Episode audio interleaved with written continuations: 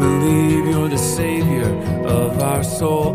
We believe you are God and in control. Welcome to the Worship Generation Radio Ministry with Pastor Joey Bram, a ministry of Worship Generation Church located in Fountain Valley, California. For more information, please visit us at w w w dot worship generation dot com. We believe in the power of the gospel. We believe you can transform every soul. We believe you're the Savior. Now let's join Pastor Joey as we study through the Bible. Let the nations be glad, all his saints rejoice, and let the people sing praises and lift their voice. My son Luke, he what did he do? He reads Mandarin, he speaks Mandarin. He reads books about politics in China in Mandarin. That's just a gift that God gave him as a genius, that he can do that. So we all have different gifts. So the poor in spirit isn't so much like you're just a worthless human being, because all we talk about the value of all life. The value of all life is the value of all life. That's why we're profoundly pro-life for all life, from the womb to the tomb, to invalid and to mentally handicapped. Like, all life matters because there's value in all life. So because we're creating God's image, we're not going to say that someone's poor in spirit that way, because humanity is made in the image of God, and God doesn't make mistakes. And even with the effects of sin on all creation and all humanity, every life has meaning and purpose. But the poor in spirit has the idea of the moral poverty, or the inability to save oneself or to live a righteous life before God. That's why Jesus came. If we could be saved by righteousness, the law of God, we just did all this in Deuteronomy, we'd be saved by the law. The law is good, but that we can't keep the law, and curses everyone who can't keep the law. So the poor in spirit is a, is not an economic reflection, nor is a reflection on human talents that God gives all of us, that we all have in different capacities and different strengths. The poor in spirit is moral and spiritual, that we're sinners and we're under the condemnation of sin, for the wages of sin is death. We cannot save ourselves, and that's what makes us poor in spirit. We have no inability to change and turn around our economic, spiritual standing with God. God so loved the world, he gave his son, because we can't earn it. And if righteousness came through the flesh or our good works, then Christ died in vain, Galatians tells us, but he did not. So poor in spirit is we're, we're sinners, and we need to be saved. We need to humble ourselves and receive Christ by grace. Poor in spirit is that we're broken. God resists the proud, but gives grace to the humble. And the poor in spirit are people who have been convicted by the Holy Spirit for their sin, and they realize they need a Savior, Jesus Christ. And I've said this before. With my church-going background as a kid, I remember someone telling me that I had to be saved, and I was very offended by that statement. Nobody saves Joey Bram. Yeah, I'm Joey Bram. Joey Bram doesn't need to be saved. Well, you know, after I try to take my life, I'm in a straitjacket. I'm rethinking that thought, that theology. I think Joey Bram does need to be saved. And that was the process of realizing I need to be saved by grace. And when I gave my life to Christ in the spring of eighty-seven, I was telling everyone, I'm saved. I was proud of that statement in a good way. I'm saved. Yeah, I'm saved. Like, what? I'm, I'm saved, man. We need to be saved. That's poor in spirit, when you realize Jesus is your Savior, for he will save his people from their sins. So poor in spirit is crucial, because that's the first domino. God resists the proud, but gives grace to the humble. The disciple has to be, you know, Sam's whole message the other night was about humility. It was such a good study on humility and the equity of humility. It was fantastic.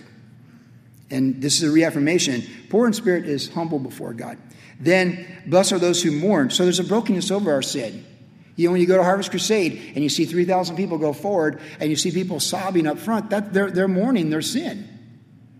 It's when you realize, like, wow, that was, you realize you were, that was evil what you did when you left your spouse, or you did this, or you did that. You, that was, you, it's, you just realize, like, repentance.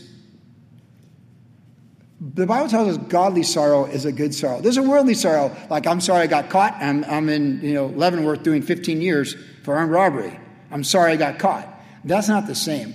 The mourning is this, uh, is the sorrow of the sin itself, like, before God and its effect on you and other people.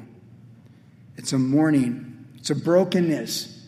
It's like David in Psalm fifty-one. He's broken. And in one of the earlier Psalms in the thirties, he said, my bones rotted within me until I made it right with you. It's a mourning. We want to be mournful when God convicts us. We don't want to be defiant and defensive. We want to be like, I'm so sorry before the Lord and people you've hurt. For they they shall be comforted. So theirs is the kingdom. So without humility and being saved by grace, there's no kingdom. And without the, you know, you have that mourning, that brokenness for sin, then there's comfort because God comforts us. The God of all comfort comforts us. Then blessed are the meek, for they shall inherit the earth. And the, the meek is, is power under control. It's not to be confused with weak. We often confuse meekness with weakness. Meek is uh, for those people that are older. It's it's Kung Fu, man. It's the Kung Fu T V show. It was my favorite, one of my favorite shows as a kid. He was always his power, and he he was always the baddest dude in the bar. And the cowboy was like, "I'm talking to you, China man," you know. And and he'd like he he'd be like, "Oh, so sorry." But once they touched him, the, remember the music would play, whether it was Apache Indians or cowboys that were drunk. He's like, "Oh, he'd go all Kung Fu and wipe them out." That's meekness. It's power under control. But that's it's the idea of power under control. It's like when you do martial arts, you know you're not out there trying to bust people up. You just know that you have all this power and you know how to dis- disengage something or you know de-escalate it. That's what that is. It's it's it's power under control. So for us, followers of Christ, the meekness is that we have this the Spirit of God within us. Greater is He that is in us than he that's in the world. And one spirit-filled woman can change an entire situation for planet Earth, as can one spirit-filled man. It's His power. It's the power. It's God's power within us. It's the wisdom of the Holy Spirit guiding us with the situation. We're, to, we're meant to be Spirit-led and Spirit-directed in all things. That's why He said, when they bring you before councils, don't worry about what you're going to say. The Holy Spirit will give you those words that very moment. That's meekness. Like, oh my goodness, what am I going to say? And then like all of a sudden the Lord just gives it to you. Because it's not us. It's He that's in us. In our weakness, His strength is manifested. So our meekness is that all the power of heaven and all the purposes of God are, are right there in our life at any given time to guide us in each and everything.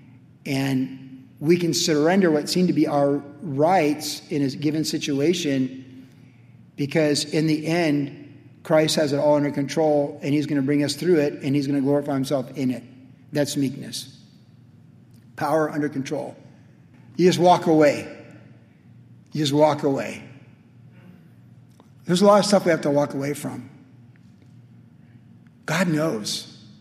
There's no injustice in time, space, and matter. It doesn't get fixed in eternity in our lives. So the meek shall inherit the earth. Just let it go because the whole earth is yours. It's like when Lot says, this is my, I want the best land. And Abraham's like, go for it. And God says, you can give him Sodom and Gomorrah. I'm giving you everything north, south, east, and west. It's all yours. That's meekness. You just let it go and know that God's got something better. It's it's that power of authority of heaven and all the things that you have, you just let it go and you're going to inherit the earth. Thus are those who hunger and thirst for righteousness, for they shall be filled. People hunger and thirst for a lot of things. Those are driving forces. The you know the, some of the basic drives, air, water, food. It's one, two, three. Those are one, two, and three. And so Jesus said, what? He's the living water. Jesus is the bread of life. The whole idea is that we have physical drives that God gives us to teach us spiritual drives, the things that really matter. And God wants us to hunger and thirst for righteousness. Jesus wants us to hunger for the kingdom of God and the character of God as much as we hunger for good food and all this kind of stuff. When I go to Vero Beach, I like to go to uh, the place called Sid's down there by the beach. And they have just the best tacos. You get vegetarian tacos or vegan tacos and they get this orange slushy. They put a little soft vanilla ice cream in there. It's like a Goodyear bar back in the days. Oh man, it's so good. It's, it's extra good when you're with your grandkids too. That's really that's really makes it the best, right? It's like, oh man, when I get to Florida, it's the first thing I do. It's the last thing I do. My son-in-law Nate's the same way though. I can tell you what Nate Gallagher does. First thing he does when he gets to California, he goes in and out. I'm like, it's he goes in and out. And what's the last thing he does? He goes in and out. He gets in and out on the way down from L A X. He gets in and out on the way back to L A X. And he might get in and out in between. It's like, it's this whole thing, right? And that's how we get. Well, that's how we're to be for the spiritual things. Blessed are you when you hunger and thirst for righteousness. We hunger to grow in God's word. We hunger to grow in God's character and to know more about Jesus and to be transformed to His image and glory, as Paul said to the Philippians, and just become more confident in our calling because of where we're at with Him. Then he says in verse seven, blessed are the merciful, they shall obtain mercy. We know also the promise that the one who shows mercy will find mercy. So the universal principle of sowing and reaping. So mercy is not getting back at somebody. Grace is getting the gift just because you get the gift, but mercy is not getting the punishment you deserve. So when you show mercy, you are not executing wrath and punishment on someone that they deserve. For we're told the wrath of man produces not the righteousness of God. So when we show mercy, we're like, you know what, just we're gonna, we're gonna, it's all it's all good. Let it go. It's a little different in meekness. It's that you have the ability to do this, but you you don't get back at it. You you just Again, it's, it's really, it's letting go. It's not, it's where you have the power and the means by which to enforce and inflict a retribution or repercussion on someone that's justified, but you don't do it, and that's mercy. But we know from King David, he learned that if he showed mercy, God gave him mercy. Which is a really good reason why you want to show mercy when you, that rather than getting even or something. When you show someone's mercy, you're, it's like you're, the mercy you're showing them, you're just putting that equity in your account with God that you're going to get mercy later on. And there's another thing you figure out when you get older is you learn the principles of sowing and reaping. And I can assure you, as sure as gravity runs this universe, mercy shown will be mercy. Uh, you showing mercy will be mercy received by you from the Lord to you. David showed great mercy and he found great mercy, and it's a promise in the Bible. If you sow mercy with the merciful, I'll show myself merciful, is what God says. That's a promise. And so here too, that the merciful shall obtain mercy. So just take a deep breath, let it go, and realize the objective isn't that God shows you mercy, but the end result is he will show you mercy. When it's all said and done, when the dimensions merge, all the mercy you've shown will be shown to you. Blessed are the pure in heart, verse eight, for they shall see God. No agenda, no skewed thing, no like, no agenda. Just straight up, sincere, honest. There's no skewed shadow of turning, as the Bible talks about. People have shadows of turning. Sometimes you, you don't know their agenda. You try and take everyone at face value, and as Pastor Chuck used to say, burn me once, that's on you. Burn me twice, it's on me. And there are people that just, they just, they always have an agenda. You can't go through life and have people like, they just always have an agenda. Don't have an agenda. We're not trying to take something from, from somebody. People aren't consumers that we can consume from and make a profit from in that sense. Jesus, if you're really good in business in Jesus' name, it's because you provide a service. You serve people and you provide a service, and you're blessed for being a servant. But if you take from people, can you see them as consumers? It's not going to be a good ending. So the pure in heart has the idea that like we, we just, our eye is good, our perspective is good, our attitude is good, we think the best, we hope the best. We don't have like a skewed, perverse joke in our mind. When someone says this, we think that. Now, if you lived in the world for a long time, you might have it. And that's why you need to take that thought captive to the Lord and say, that's, why am I thinking like that? That's evil. I don't want to think like that. That's evil. That's vulgar. I, that's, I, I want the best for this person. That's how we need to think. Pure in heart. There's not, the heart's not defiled by greed and lust and all these things, and we'll, we'll get to that in another on another night. Blessed are the peacemakers, verse nine, for they shall be called the sons of God. Blessed, blessed are the peacemakers, for they shall be called the sons of God. So, the first part of these Beatitudes are very vertical with God. And you talk about loving the Lord with the God, the Lord your God with all your heart, soul, mind, and strength, then your neighbors yourself. So these are these are, you know, some of this is vertical, right? The the poor in spirit's vertical, those who mourn is vertical, then meek is a result of that, and then hungry and thirsty for righteousness, that's that's vertical. And then merciful is now horizontal with people. Pure in heart, how we see people, and now peacemakers, how we treat people. We want to be peacemakers. In a world of conflict, we want to do our best to bring people to res- restitution and reconciliation with God. We want to bring people together. We really want, you know, when your memorial's done and people are talking after your a service to honor your life, you want those people saying that you were a good man, you were a good woman, and you brought people together. You weren't catty, you weren't divisive, you weren't super opinionated, so opinionated you couldn't filter your thoughts and bring people together and work together in a collaborative way. We want to be peacemakers. We want to we want to bring peace together. One of the things that made Billy Graham so amazing in his ministry is he's such a peacemaker. When he went to Russia during the Iron Curtain time, just amazing. Like, he was so attacked by the American church and a lot of people.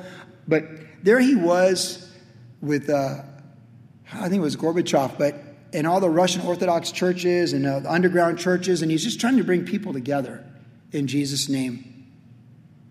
He was, he was trying to bring people together. Billy Graham was often attacked that he worked with liberal churches as well as conservative, or what was then fundamental churches in his time. And he just he says, well, if the liberals get saved at my crusades, that's great. You know, that's awesome. But he's always trying to bring people together. I feel like Franklin Graham's much the same way. I think he does a lot of things to serve communities. He goes to New York City during COVID nineteen. Is he there to divide people, or is he there to serve people and bring them together? He was there to bless people and serve them. Now, people attacked him who hate him and what he stands for as a Christian. That's the latter part of these Beatitudes. But he was there with good, good thing, good reasons. Peacemaker. Christ is for humanity. This is one of the challenges we've had in the last year and a half with COVID and how it's divided the church and divided the church from the world and divided church within themselves and divided the world from the world. It's been very divisive on all fronts in the human experience. And as it says in the Bible, as much as up to you, live peaceably with all men. And where I can find peace and civility with other people, I want to. In Jesus' name. So long as it's not capitulating the gospel. Because that's why we mourn, is we repent of our sins. That's why we're poor in spirit. This is the gospel. So we're not surrendering the gospel. We're not surrendering the word of God. But how we can work with other people is a... is a good thing. I want, to, I want to be a peacemaker. I really do, and I think you do too. When I step into eternity, I don't want the Lord to say, you know, like, man, I, I wanted to use you to bring people together, but you're always stirring things up. You always had to just say the last, you always had to get the last word in. You always had to say something that had nothing to do with my Bible, but from someone you listened to on the radio. Like, you always just got worked up, and you would move from me to them. And we, we just, you were right there with the relatives, and then you just had to go, you had to go there. I told you don't go there. Here's the replay. Here it is, the Lamb's Book of Life. I'll show it to you. I told you, don't go there. Right there, I'm telling you, don't go there. Don't say that. And you pause, and then you still did because you had to be right with your relatives. They didn't do anything good except wreck the holiday dinner. You pick your battles. We've learned that. Jesus, he was crucified, capital punishment, for claiming to be God because he is God. But they could not bring an accusation against him as a criminal. A criminal charge. And even, even Pilate knew that. Then it says, uh, blessed are those who are persecuted for righteousness' sake, for theirs is the kingdom of heaven. So there's persecution that comes from righteousness. So isn't it funny, or interesting, peculiar funny, right after being a peacemaker, there's persecution for righteousness' sake. So on one hand, trying to be a peacemaker, like, ah, Jesus, you know, let the little children come to me. Peace I leave you, my peace I give you. And then there's people who don't want peace with us at all. They want to burn us at the stake. That's two thousand years of church history. They want to crush us. They don't want us to have access to the marketplace of thought. They don't want us to exchange ideas. They, they don't want us to be able to share what the Word of God says about social issues that are truly biblical, moral issues. So they persecute us for righteousness' sake. Just make sure when we're per- persecuted, it is for righteousness' sake. Because we all get persecuted. If there's false accusations against you, which this text goes on to say, makes, we want them to be false accusations. And it's painful when there's some truthful accusations mixed, mixed with persecution. That's the hardest one. Because if you're just messed up, you just like, you just messed up. But sometimes you are persecuted, but you messed up while you're persecuted. So that's like a really, that's a, it doesn't feel good. I had some of that. I know what that feels like, where there's validity to what you're being attacked for, but in the end, you're still being attacked because of righteousness' sake. But you gave them something they could use to really come after you, but they're really not coming after you because of that. They're coming after you because of righteousness' sake. So the more that you can just be above reproach and be attacked for righteousness' sake, the better for us and the better for the day of the Lord. There is true righteousness. We know that. Verse eleven, blessed are you when they revile and persecute you and say all kinds of evil against you falsely for my sake. So false accusations for Jesus' sake. Being attacked for Jesus. He says, rejoice and be exceedingly glad, for great is your reward. So how happy you are. You're rejoicing and you're glad because your reward is in heaven. So they persecuted the prophets who were before you. When we're persecuted for Jesus' name's sake, there's a reward for us in heaven for that. And the type of persecution we've seen against the Church of Jesus Christ in the last twenty years building in our country and worldwide. But in the end, let God be true and man a liar. Jesus is the Son of God. He did fulfill Scripture. He did die on the cross and rise from the grave. He did appear to the disciples. He did ascend into heaven at the right hand of the Father. He does ever live and intercede for us. And he is coming again. And there are absolute truths and absolute falsehoods. And there's light and there's darkness. And that's not going to change. So there's going to always be persecution against that. Cain killed Abel. Abel was of faith. The blood of the lamb walked in life. Cain, the flesh, the, the vegetables of the land, no faith.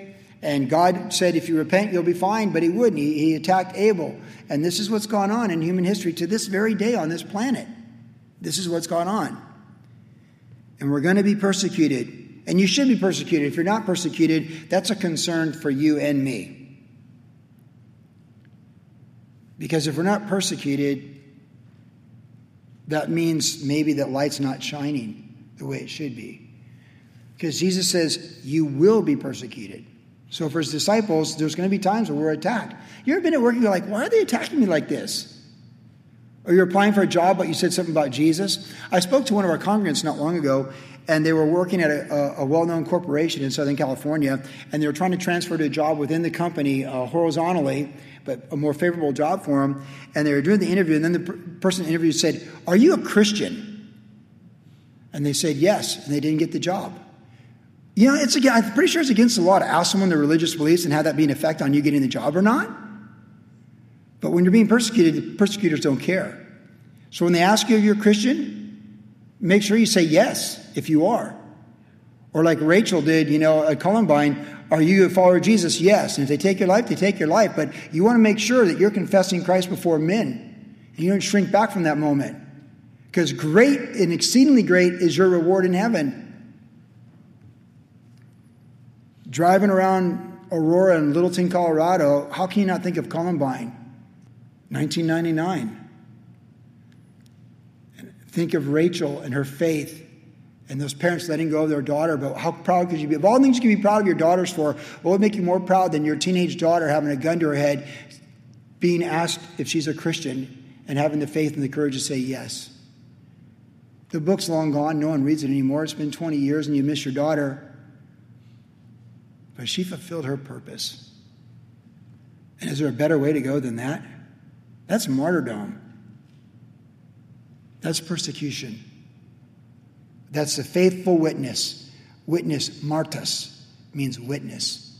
And it means living for Christ and, if necessary, dying for Christ. These are the Beatitudes. These are the attitudes. This is the worldview we're meant to have. And this is the foundation of everything that comes next in the Sermon on the Mount. This is our worldview. This is who we are as a disciple of Jesus Christ. There's other things coming. You're like, how can I forgive my enemies? How can I walk two miles when they force me to, you know, when they force me to walk a mile? How can I really say, no, I know that I'll take the trash out. I'll take out his trash too. Like, there's there's other stuff coming. It's kind of like if you can't hang with the foot soldiers, how are you going to run with the horsemen? There's more coming in the Sermon on the Mount that's far more challenging than this. So this is a reminder tonight to all of us. This is who we're meant to be in every generation, the Church of Jesus Christ. From the time of Caesar Nero to the time of who we are right now in July twenty twenty-one. And this is our manifesto. This, this is our constitution with Jesus. So I'll read it one more time and then we'll pray. Blessed are the poor in spirit, for theirs is the kingdom of heaven. Blessed are those who mourn, for they shall be comforted. Blessed are the meek, for they shall inherit the earth. Blessed are those who hunger and thirst for righteousness, for they shall be filled. Blessed are the merciful, for they shall obtain mercy. Blessed are the pure in heart, for they shall see God. Blessed are the peacemakers, for they shall be called the sons of God. Blessed are those who are persecuted for righteousness' sake, for theirs is the kingdom of heaven. Blessed are you when they revile and persecute you and say all kinds of evil against you falsely for my sake. Rejoice and be exceedingly glad, for great is your reward in heaven, for so they prosecuted, for so they persecuted the prophets who were before you.